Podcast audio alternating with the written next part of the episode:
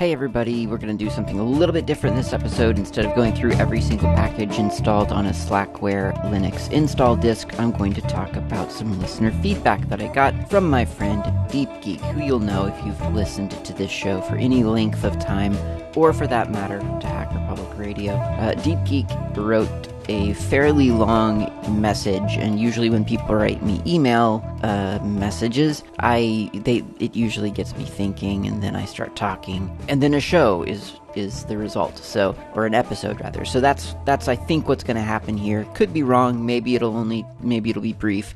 I don't know, but it's already probably taken me a minute to introduce the concept, so that's not a good sign. Okay, let's jump right into this email. He says, I just love the Firefox browser. As far as I know, it is the only browser that supports multiple cookie jars. So, as you know, cookies are important for tracking users. Just by pressing a few clicks for strict tracking protection, Firefox isolates third party cookies and blocks tracking cookies based on a database of known trackers. When I say isolates, I mean that the third party cookies that one website put into your browser is separated out when you go to another website. If you go to a second website that puts a third party cookie into your browser from the same tracker, Firefox actually has two cookies for the same tracker, one for each site. So each tracking so so the tracking organization doesn't see that you have visited both sites. They see two browsers instead. The process isolation is so good, in fact, that if you use the add on for multi account containers, you can sign on to the same website under different accounts in different tabs. And when you tell Firefox to forget that it visited a certain site, it deletes those third party cookies instead associated with the site you told Firefox to forget about. So you're not getting some random phantom cookies lying around. Okay, so that's the first that's the first segment of the email. This is Klaatu again, and that that was Deep Geek. Now I'm speaking as Klaatu. Um, he's spot on right about this. I mean, this is this is one of the primary reasons I use Firefox. It is such a nice feature. Um, I I don't think it's a default feature yet for the multi account containers. Um, I've had it installed for such a long time at this point that for all I know, it could have been rolled into a default install. I don't think it is. Uh, and, and I mean, DeepGeek himself says it's an add-on. So if he's checked lately, then, then that's two votes that, yeah, possibly this is something you have to add on to your Firefox. But it is very, very worth it. If you're not running this add-on, in Firefox. If you're not running Firefox, you should try both of those things, Firefox and it's the, the, the Firefox multi-dash account containers. That's the, the name of the add-on. So if you go into your extensions for Firefox and search for multi-dash account containers, then, and I'll, I'll put a, sh- a link to its little homepage uh, in the show notes because it's really, really good. It's amazing. Uh, it, it my partner actually turned me on to this. She she uses it for a lot of her because she she separates out, you know, obviously, uh, well, not obviously, but a work profile from a personal profile, especially for social media posting. She needs to have sort of that that clear separation, and so she's been using this for even longer than I have. Uh, but she turned me on to this, and it it's amazing. You it's this little it's a little the you know it comes up as a in, in the little plugin area on on your browser and when you click it you can create containers within Firefox. So you could have a work container, you could have a, a personal life container, you could have a financial life container, you could have a um, a gaming profile. You know all the different things that you do on the internet that you might want to separate out from each other. And and that's exactly how it gets used because then you can open up a site um, while at work. You could open up your work uh, email or your your work's collaboration suite or whatever uh, in one tab and then have another tab for some other profile with another account somewhere and then another tab and so on. So and you can literally you can sign into the same site just in a different tab in your in the same firefox window. And the tabs are color coded they, they get a little line at the top according to whatever color you chose for that container. So you can tell pretty easily. Uh, better yet firefox or rather multi-account containers eventually starts to learn what sites quote unquote belong to which container.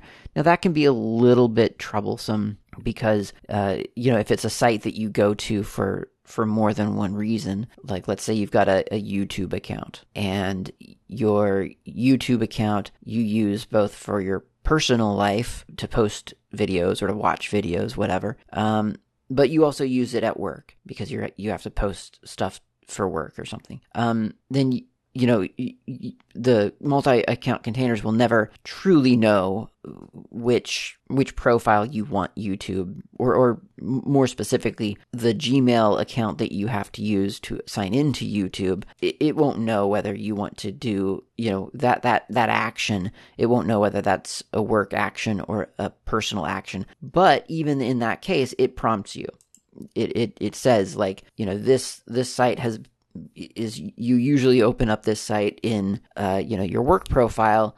Is that what you want to do or do you want to open it in the current container that you're in right now? So if you open it up in a, a site that you don't normally open it in then it, it sort of flags that and and asks you to whether you want to proceed or to open it into in in the other container. And it's not doing that. It's not like when I say learning, it's not using any fancy algorithm here. It's just literally when you go to a site and tell it to open it in a, a different container, that gets earmarked as belonging to that container. And I believe you can reassign things. Actually, yeah, even when it warns you, I think you can say like remember this for next time if you want to like no, I didn't mean to ever open this up in my personal. This is really just a work account thing. Assign it to the work container. So it, will still get confused sometimes. It's not it's not flawless, but I mean when I say it's confused, it it, it is lit. It's just one step between going. You know, it's it's one step on the path of opening something in a different container. The way to get around that step is to just go to the account, the, the multi-account container button in the upper right of Firefox and, and open a new tab in the container that you want to open it uh, to, to use and then go to the site. So it, it it's either you know it's six of one half a dozen of the other. It's not a big deal. Um, you can also reopen a site. So if you go to a site you're there like i don't know github or something you log into that and you thought and you think oh i didn't actually mean to do that. I need to reopen this in my work account. And so then you you it just opens that. You'll have to sign in again of course because that's the point of the containers right is it's isolating everything. But you can just like swap out a tab if you want. So that's the multi-account container feature of Firefox. Uh, it, it, I think it's like an officially supported add-on, but it is just not included in the default download of Firefox, probably because it's considered a quote unquote advanced feature, I imagine, and they just don't want to confuse people. Um, but it, it is really, really nice. If you are at all interested in privacy, then absolutely, absolutely, you need to try that. Firefox multi dash account containers. Okay, Deep Geek continues. What does this have to do with your last show? You mentioned those weird, unique numbers in the Firefox Profile Manager. Those are actually hashes of entire installations. So, to give an example, I just installed Firefox from the Void repository. He uses Void Linux. Uh, back to Deep Geek here.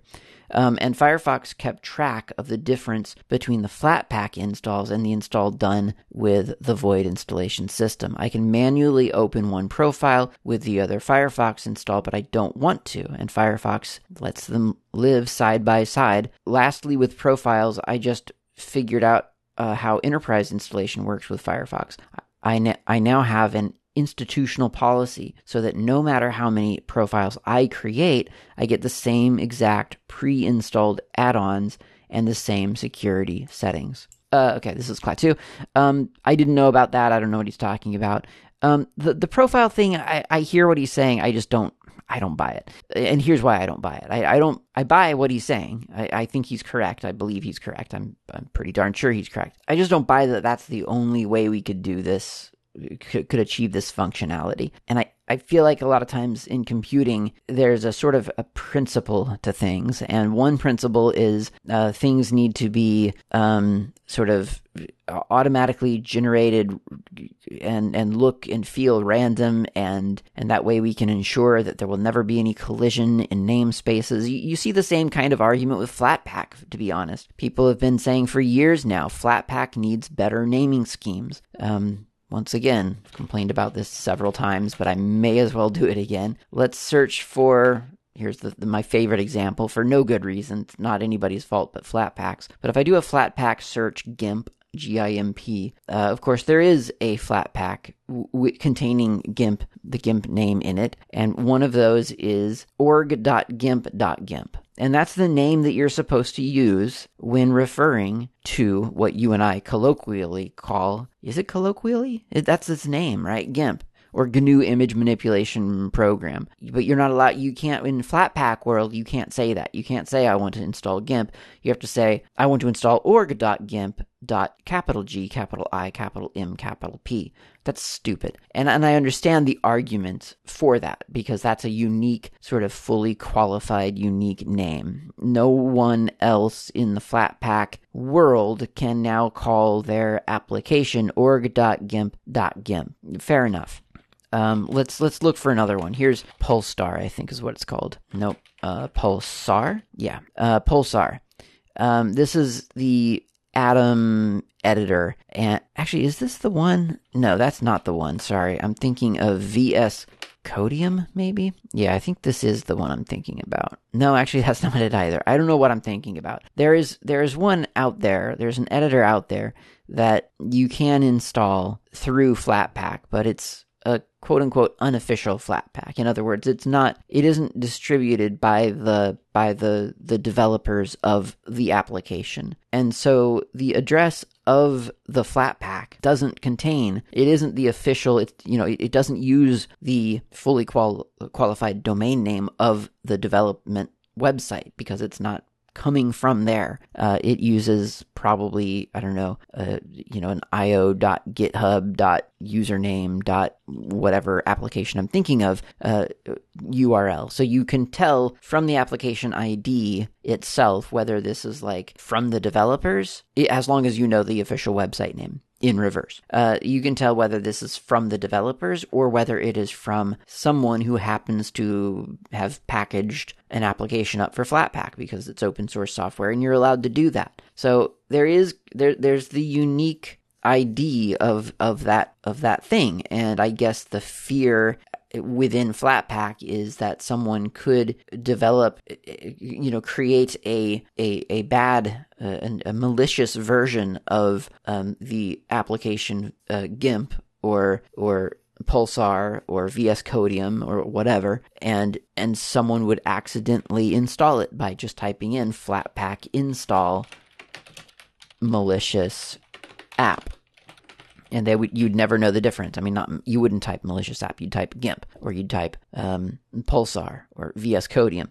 Th- those are the things that you would type, and then because there's no unique identifier, you're just subject to this sort of common one term that might that that might not be the correct one. What's that got to do with this profile manager thing? Well, I think this that's kind of the same logic is that well, we have to have like these ridiculous very human unfriendly naming schemes for fear of somehow colliding with the same name somewhere else. And I, am just not I'm not convinced that that's a thing that could happen. You can build other systems around your your thing to protect from from that kind of eventuality. I mean, you could insist that yes, you can have a human friendly name, but we're going to tag a random string at the end of it no matter what because we need to keep it we need to keep it completely uh, uh, unique or you could say well we will only ever look at the name of your profile up to the first underscore. And after the underscore,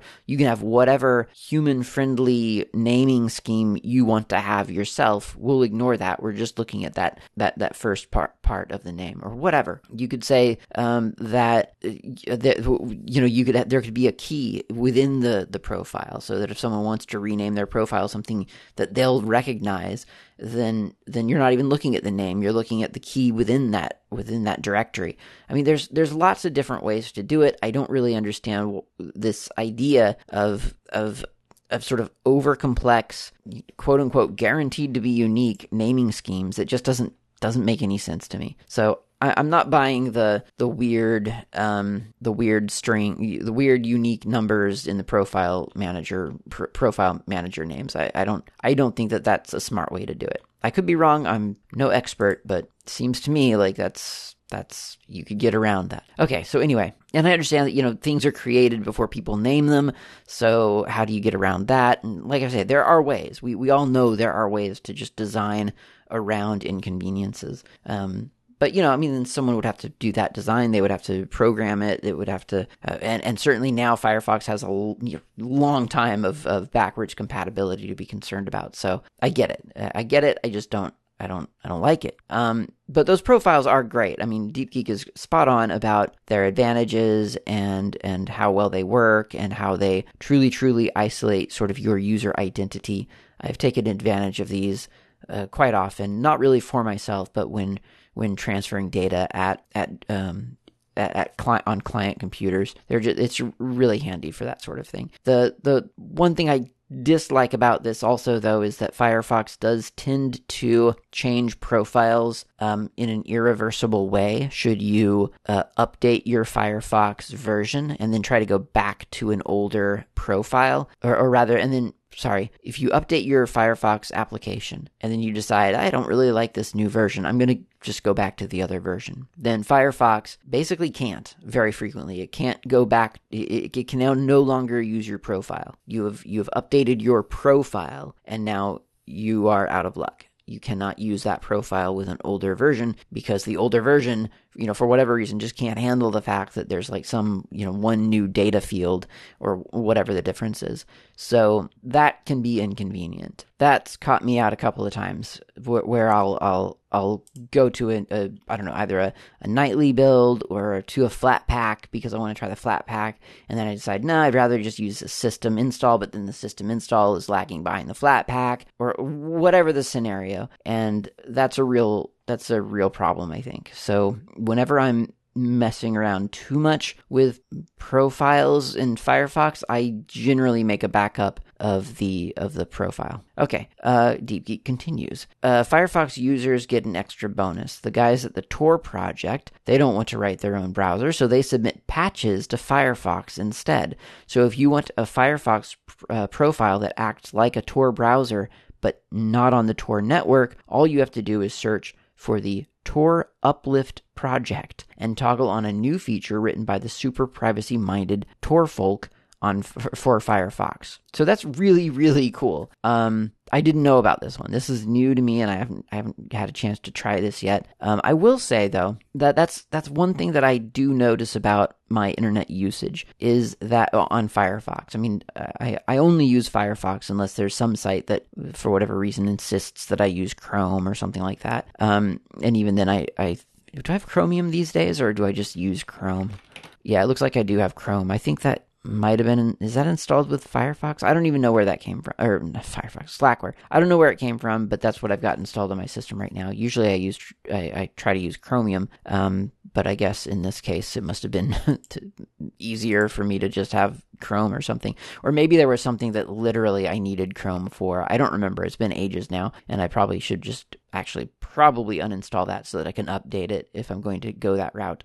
But anyway, um, Firefox is is really my you know, certainly my daily driver, and anything else would be an exception to the rule. And I've I've I've faltered a little on Firefox. You know, for a, for a little while, Firefox was I think struggling maybe or something because I I was having serious problems with it, and I did switch to Chromium for like maybe a couple of months. Um, and and it's just I don't know. It's not it's not super satisfying, uh, especially knowing. I mean, Chromium, you know, there's there's satisfaction there because it is open source, so you know at least that, that things are that the, the development is happening f- from lots of places and and people multiple people are benefiting from that process. Uh, Chrome not very satisfying at all. Uh, but F- Firefox is is it's really really robust application is the thing. I mean that's it is a powerful application, and I don't really love web browsers in theory. Um, and yet Firefox is is really really well done. It's got a lot going for it. It's a really nice browser. It's got amazing add-ons. There's there's a lot to like about Firefox, and certainly about Mozilla. Um,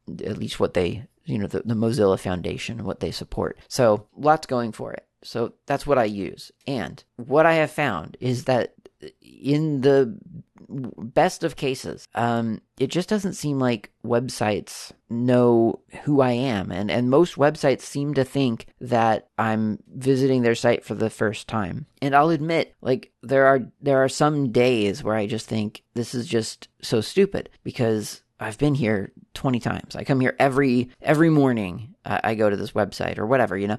And and then I, I realize that the fact that that's happening is actually kind of a good sign. I mean, apparently my my trackability and and sort of browser uh, cookie retention policy and all these other things is so bad, good that websites specifically designed to cater to your personalized experience they just don't they can't. They don't have that ability. And in in today's world that's bizarrely kind of a, a comforting thing. It's kind of nice to, to know that that my configuration and the browser that i'm running is sufficiently confounding to all of the very high tech um, data tracking and data retention policies that that websites have uh, that no matter where I go, it just seems like I have to reintroduce myself every single time. Does that mean a lot more clicks sometimes? I mean, it depends on how bad the website is.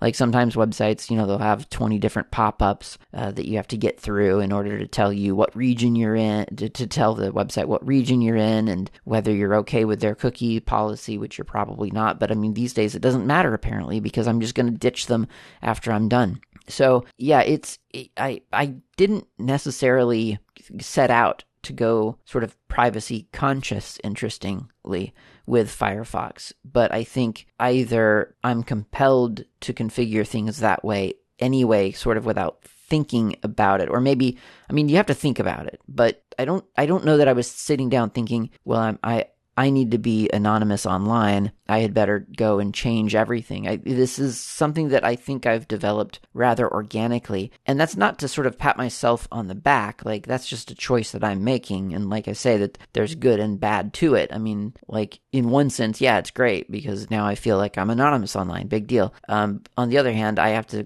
click several, several times every single time I go to a website, sometimes even in the same day whether that's an experience that a modern user really wants or needs to have is is up for debate. I'm I'm not going to say that everyone needs to be anonymous online all the time. I don't even need to be anonymous online all the time. I mean, sometimes I do want a website to know who I am. It's fine. I don't care. You know, it's it's like if you know that I I I play role playing games and I purchase role playing game products, that's okay. Uh, I don't mind that. Um, I'll, have to figure out how to let everyone know that, but but certainly the the web browser um, doesn't seem to, or the web doesn't seem to know. But the cool thing here is, so I'm not patting myself on the back necessarily for saying, "Oh, look how privacy conscious I am." I'm actually just saying that if that's the route you want to go, then Firefox will support you in that. And that's important that your that the tool of your choice isn't going to sort of stand in your way certainly. I mean that would be a deal breaker for me. But it does happen. I mean there are absolutely software tools out there that when you when you decide that you want to try something the software is literally designed to not let you do the thing. And like that's the worst right? That is worst case scenario i think is is when an application or or a whole vendor is literally designed to prevent you from pursuing something on your computer that you want to pursue. That's just the worst thing I mean, unless it's something horrible and really, really bad. I mean, okay, I, I get it. Like, obviously, you wouldn't. I'm not going to design a tool that will just uh, circumvent, um, I don't know, logging into a, a, secure site. Like, yes, you're still going to have to to type in your your your passwords, and I'm still going to encrypt that traffic. I get that, but like in terms of like choices that you want to make on how you use your computer in a bubble, a tool should not prevent you from doing that. Firefox doesn't prevent you from doing that sort of thing. Firefox supports you in the choices that you make on how you want to interact with the big wide world out there, and that's important. I mean, the internet is a, a, a crazy place. It's like the real world. I mean, it is the real world. It's there's a lot of different things happening there, lots of different agendas, and you need the ability to opt in. Everything on the internet needs to be consensual, and if if your tool is is not letting that happen, then that's a bad, bad sign. And you shouldn't have to hack around it in order to get to, to, to opt into something or to opt out of something. That should be something that is made clear and and relatively simple to comprehend by the tool that you are using. And that for me is Firefox. And that I think is one of its key advantages. And I've I've I've said so on several little surveys that Mozilla has sent out. Like that component right there. And interestingly, I think that component is broadly called privacy, which I, you know, I mean, we all, we've all had the problem with the definition of privacy, right? Because people say things. We all say it. We all think it sometimes. Don't we don't need privacy. We're not interesting enough for people to like spy on quote unquote. And and that and and we've had great great explanations of why that is not sort of that's not the primary concern. So it's a complex term, privacy, but that's the term that we're using, I guess. And I think for me, uh, almost interestingly, I, I, I don't think it's about privacy as much as it is about consent opting in and opting out. Like, yes, that that falls under privacy, or maybe privacy falls under it. I'm not sure. I just don't think that the term privacy encompasses everything about the concern here. And I think the, the real concern is just how your tool presents options available to you when you're interacting with the internet. That's a really important important concept because if it doesn't give you the options, if it hides those options, if it actively works against those options, then as a user, you may not even know it's a concern. And so you're being duped. And that's just not why we're using computers. We want agency for everyone. And and I think I think Firefox really is is kind of the only browser still so far that has truly demonstrated that that's their agenda. That they don't have like an ulterior, like we would really prefer to track you agenda, or we're working with vendors to help them track you better agenda or or just or just we see what you want to do let, let we'll, we'll let you do that we'll we'll will help you build this online um, profile or have your own agenda on how you want to interact with the internet, we won't stand in the way. I think Firefox is really the only browser that can kind of make that claim. Still, to this day. And that's a crazy statement because Firefox has been around for a long time. So for them to have held fast for this long is kind of amazing. And also, lots of other browsers have come and gone, and they've each had the same ability to sort of step into that role. And instead, they pretty much, they, they very frequently sort of go in other directions. Chromium's probably a good uh, exception, and there are plenty of perfectly acceptable browsers based on Chromium. Um, I'm just going to say that in terms of interface and making it really simple for people to opt in and opt out of things and sort of manage their own identities, I think Firefox is is among the best. All right, back to Deep Geek. Should we have coffee? Yeah, we should have coffee, and then we'll come back to Deep Geek's email, finish up their episode.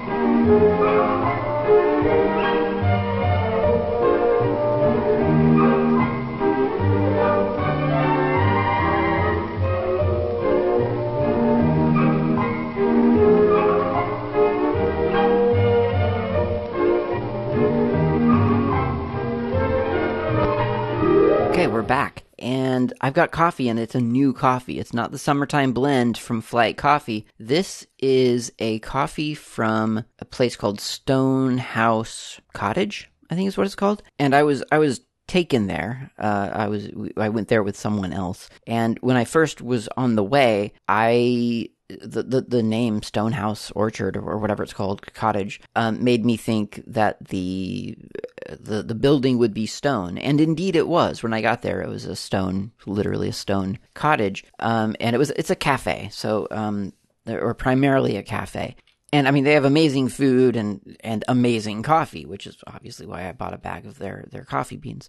But I um I also found out while I was there that they have an orchard in the back and because of the time of year here in New Zealand, uh, you could go pick your own cherries. So we did that. So we picked about a kilo of cherries, and I think I must have eaten them in in at least. I mean, it it might have been a full week, but I, I, think it's more like five days. It was so good uh, and and a lot of fun to pick your own cherries. I mean, it's work; people get paid to do it, but I mean, instead, I paid someone else so I could do it.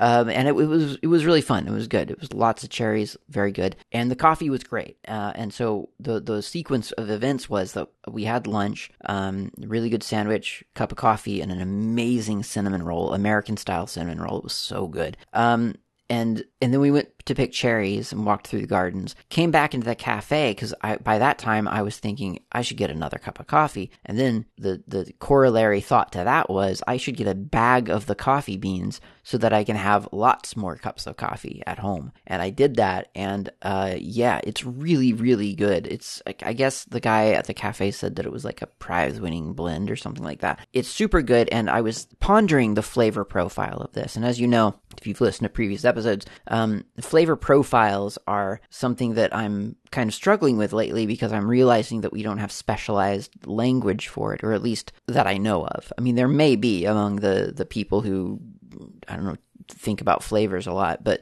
for me, in common language, I don't know of a way to describe a flavor outside of just similes. You know, you say, oh, this coffee is uh, sort of bright like and has a subtle flavor of sort of like apricot. You know and and that's that's how we describe a coffee. That doesn't seem accurate. Obviously coffee doesn't actually taste like apricot. So what's the element within the apricot flavor that we're tasting in the coffee what is that? What's that called? And in music, you do have terms. You know, you can say, oh, that's a treble uh, note, that's a bass note, that has vibrato, and, and all these other things. But in, in flavor, I don't think you have that. Or maybe you do, like I said, and I just don't know what they are. But anyway, I was thinking about the coffee. This is not an apricot flavored, or, you know, this doesn't have any notes of apricot in it. But um, what, it, what, what it does have is that sort of really dark, almost burned coffee, you know, that, that sort of dark, dark roast. It's got a hint of that, but uniquely, that, that hint of that flavor, it, it it's more of a, um, I don't know if it's quite an aftertaste, but it's the thing that you taste, you know, sort of after you've savored the coffee for a little bit. And then you realize, oh, there's a little bit of a, a little bit of a dark roast in there. But it doesn't taste like a dark roast. It's not like a full on slam you with a truck of dark roast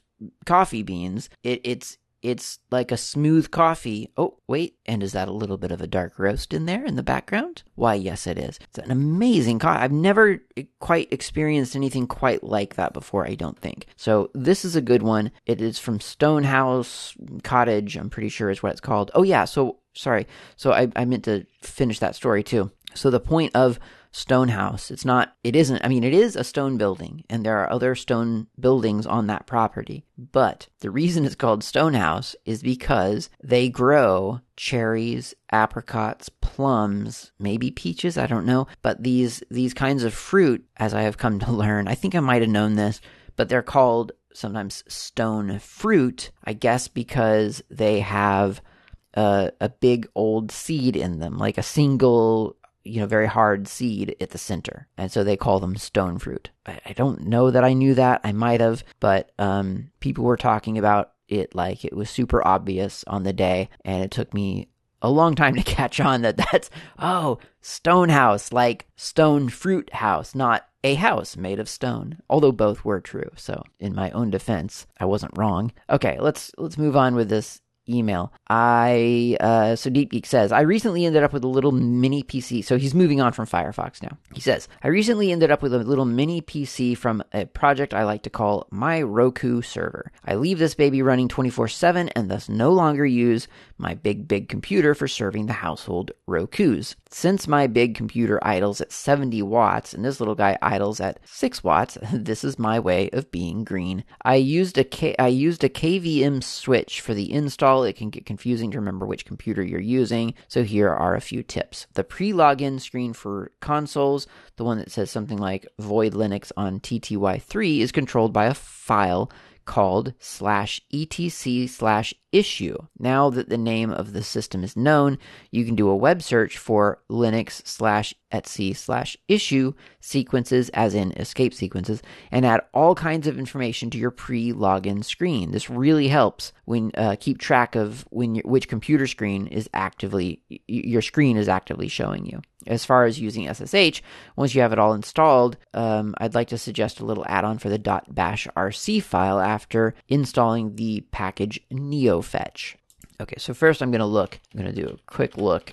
Yep, DB appears to be correct. Um, if you do a cat on slash etc slash issue, you see welcome to backslash s space backslash r space backslash m uh, space parentheses backslash l close parentheses. Don't know what any of that means. I can guess, but um, I think he's probably correct. If you just do an internet search for slash etc slash issue, you'll probably find a bunch of cool little sequences that you could have your computer say to you when you get to a non graphical login screen. So that's cool to know. I, I don't know that I knew that. Um, so then he says, uh, yeah, he's saying with install NeoFetch, and then you have a cool hack for SSH stuff. So here it is. Um, echo a bunch of dashes, uname dash n. What is that? Uname dash n. Let's find out really quick. Uname dash n is the uh your your full your full local um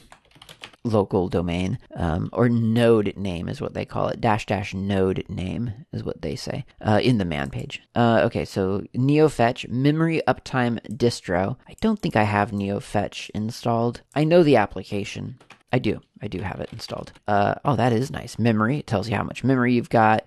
Uptime shows you your uptime. Distro shows you your distro. Oh, I like that. That is very cool. I like that a lot. Um, let's see where else am I here. I've lost my place. Um, Neofetch uh, and then Echo dash in terminal. Um, colon semicolon tty pipe cut dash d forward slash dash f three to four um, what could that be? I don't, I don't know. Oh, oh, oh, echo dash in. Okay, so terminal colon pts slash one is, is the the current TTY that you're on, and then echo dash dash dash. So basically, he's giving he's giving you a bunch of information uh, about the system. So with this, when you log in with SSH, between two rows of dashes followed with the display is the name of the system, the NeoFetch summary of memory, uptime, and distro, uh, and lastly the name of the TTY you are on, uh, and then the bash cut command removes all the slash dev stuff and so on. So yeah, that is really useful. I'll be honest. Um, so this is Klaatu again,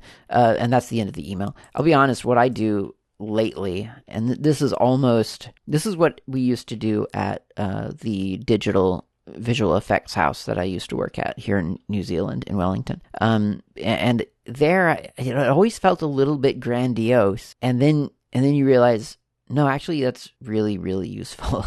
um, and like like a lot of things, it it does it has the strange ability of kind of fading into the background once you get used to it, which which of course makes it again less useful. But he, here's what I do. So my bash my bash prompt is preceded by a line displaying the history number of that of, of where I am in my bash history, uh, the um, the host name, the host IP, the directory that I'm in, the Git branch that I'm in, what version of Python I'm running, and what version of Java I'm running. And I'll explain each of those and why I would do that. And, and so so in other words, when I when I I'll type in clear here. So I'm looking at my console, my my KDE terminal, and and I see a line 518 blah blah directory git uh, python java. And then under that there's a dollar sign space and that's where i put all of my my commands.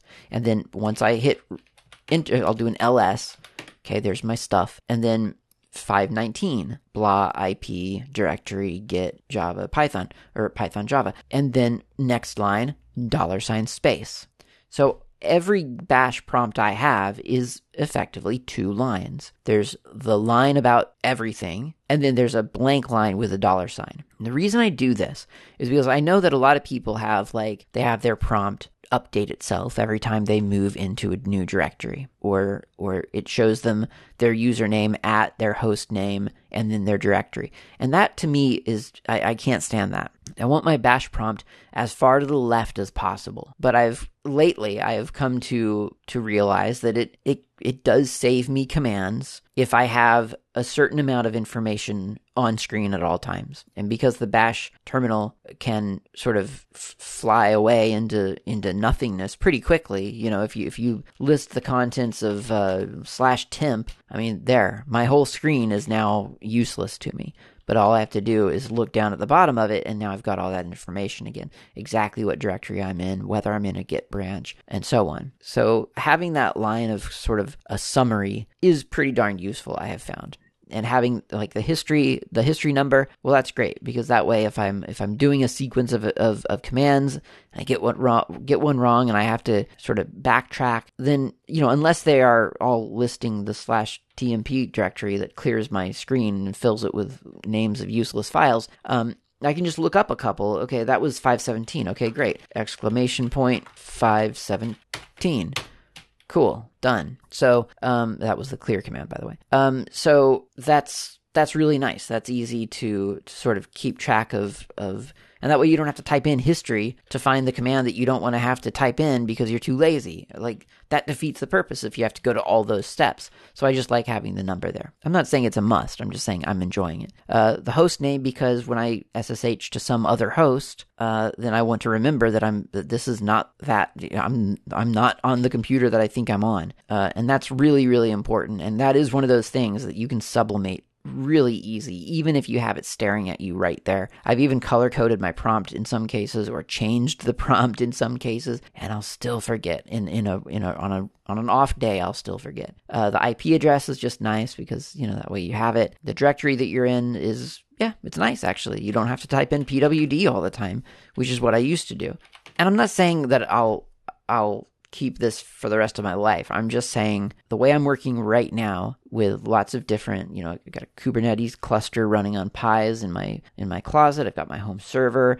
I've got my desktop, I got my work laptop. Because of all that, this is a, a convenience factor. Um, knowing what branch I'm on is is quite nice because I use Git for a lot of things. I use it at work, I use it in personal life, I use it for uh, you know version tracking, uh, all kinds of things. So just seeing that there is, is really useful.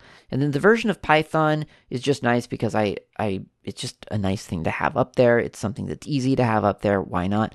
The Java one is a little bit more more nuanced uh, because I use SDKman, which is a Java um, package manager essentially. I mean, it's not really, but that's kind of what it is. Uh, SDKman.io, I think.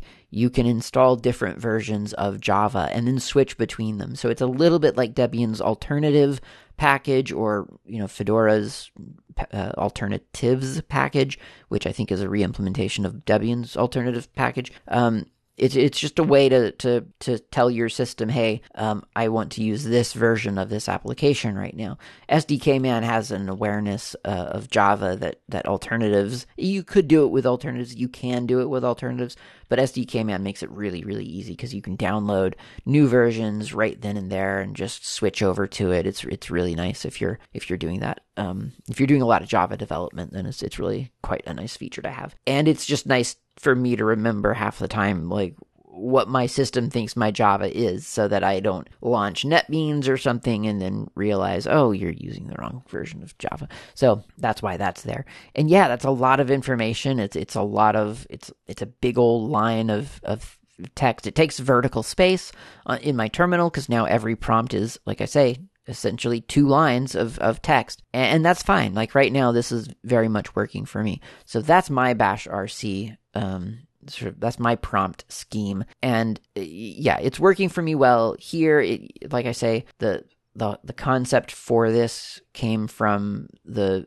visual effects uh, studio that I used to work at, we we always had that at the top, and and it was similar there as well because you had different, like very very different environments that you would have to load into your terminal in order to work on a certain um, scene for a certain movie because every movie would have its own environment. And so you you, you kind of had to know where you were in your terminal or or at least it was nice to have a constant reminder that you're in the correct environment uh, so that when you run a command and it fails, you, you, can you can look up and say, "Oh, right, I'm I'm on that movie and I, I meant to be over in this movie and is deceptive because it was a networked file system. You could zip over to a movie without being in its environment quite easy. So you, you always had to remember to switch over to the, the environment of that movie as well as to the directory of that movie. Very, very essential. And, and it worked really, really well. Um, and, I, and I was I, had that. I, I implemented it in TCSH there because that's the sort of the shell that that was kind of the baseline shell, um, and it worked well, and it, and it became kind of a TCS, TCSH tradition for me. Like I couldn't use TCSH if I didn't have a two line prompt, but for some reason I have the ability, unintentional though it may be, to separate out like how I use TCSH versus how I use Bash. It's it's really kind of weird. Um, or, or lots of things like keyboards even. Like for the longest time I was running uh, Dvorak at work and QWERTY at home just to kind of keep myself uh, literate on both. Now I've thrown that away and I have no idea how to use a QWERTY keyboard. Should have should have kept up with that. Except I don't know, work is no longer a separate place, so it becomes complex. So that's Deep Geek's email. That's everything he had to say and everything I have to say in response. Thank you very much, Deep Geek, for the for the, the, the email, for the, the thoughts, the ideas, the the the, the revelations. I I'm pretty sure I didn't know about slash etc issue. I could be wrong. I might have mentioned it back in the episode where we were talking about TTYs, but I don't remember it. So thank you very much for that one, and thank you, dear listener, very much for listening. I'll talk to you next time, where we'll continue our tour through the Slackware install process.